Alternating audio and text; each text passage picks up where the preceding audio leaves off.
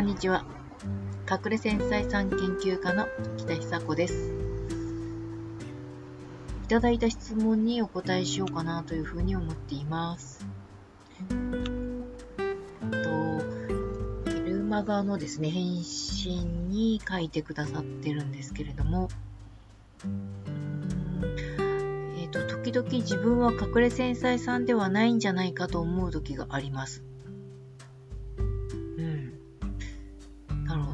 人混みで周りを気にしすぎてっていう状況。私はもう何年も周りを見ないようにして歩いてる気がします。車を運転してても前しか向かないというか、笑い。対向車線に知り合いがいてもまず見ないので気づきません。なんだか無意識のうちに気を使うってことなのかもしれませんが、スーパーとかへ行っている、行っても見るのは買い物かごと商品だけで周りのお客さんの顔をできるだけ見ないように無意識にやっている気がします。これって エイチエスエス と関係していますか？というご質問ですかね。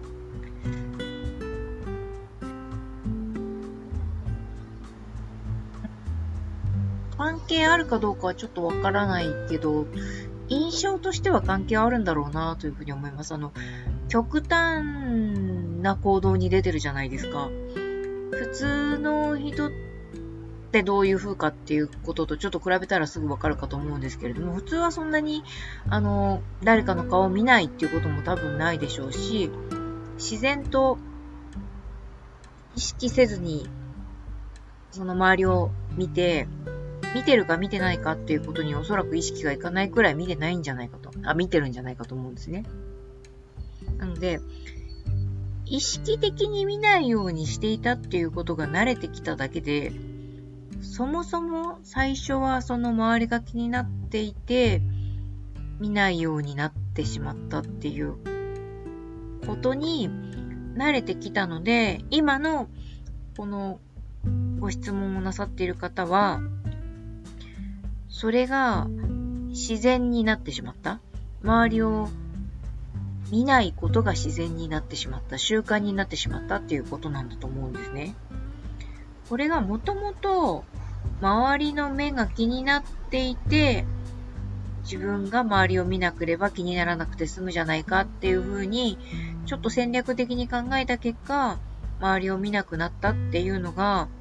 自然な流れなんじゃないかなというふうに思うんですけれども、実際どうなのかはちょっとわからないですね。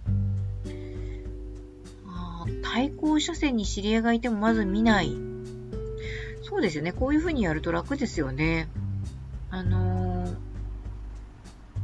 知り合いだって気づいてしまって、そのことに向こうが気づかないうちに、気づかない段階で、あの、私気づいてませんよっていう風に目をそらすっていうことは、戦略的にというか私はあのやりますし、その方が楽だからそういう風にやるんですけど、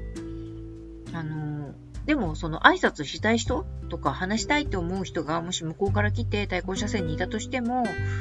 あの、話しかけるんじゃないかなという風に思います。もう何年も周りを見ないようにして歩いてるっていうのは、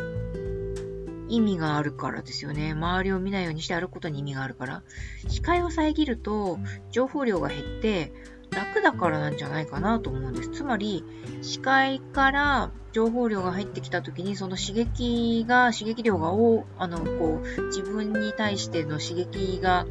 大きいので、あえてもう周りを見ないようにして歩くしか、元を立つしかない。元を立つ方が楽だからそういう風にしようという風に思ったからそういう風にし始めたんじゃないですかね。という風に思いますが、いかがでしょう。まあ、関係ありますかっていうのが質問みたいなので、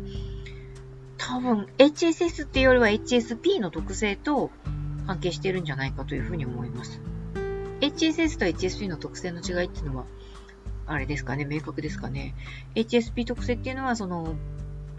と繊細でですね、周りのことが気になるで、刺激が強い、刺激の強さに耐えられない。えー、と感受性の豊かさとか人の気持ちへの共感性みたいなものが高くて、細かいことにもこうすごくパッと目が向いてしまうというか、気がついてしまう、人よりも先に気がついてしまうっていうような特性のことですよね。繊細で心が触れやすいので、その繊細さっていうものを隠さないと、周りからこういじられたりとか下に見られたりとか、うん、と敏感すぎるよ、神経質すぎるよみたいな風に言われて否定的に見られやすいので、 エイチエスエス を持ってる方たちはどちらかというと エイチエスエス 特性の方を表に出して生きていく方が周りに迎合しやすいというか、合わせやすいし、こう元気で明るくていい人っていう風に見られやすいので、 エイチエスエス 型 エイチエスピー の方は特に エイチエスエス を優先して表に出すようにしていらっしゃる方が多いんですね。なので傷つきやすくて繊細で感受性が豊かっていう、その、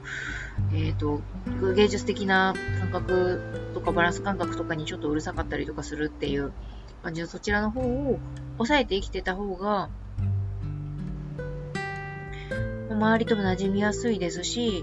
えーと、強い人に見られやすいので楽だっていう意味では エイチエスピー 特性を隠しているっていう風に見るのが自然かなという風に思います。まあそれがその隠れ繊細さんではないんじゃないかって思う時があるっていうこととは直接、うーん、なんでしょうね。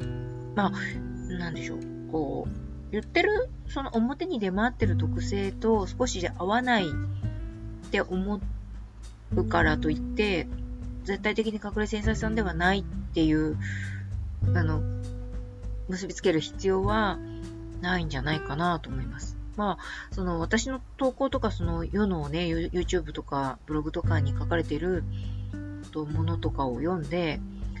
気持ち悪いとか嫌だなとか嫌いだなっていうふうに思ったら読まなければいいんじゃない、読まない、読まないという選択をすればいいんじゃないかなというふうに思います。役に立つと思えば、それをこう、読まれたら、じゃないですかね。と思いますが、どうでしょう。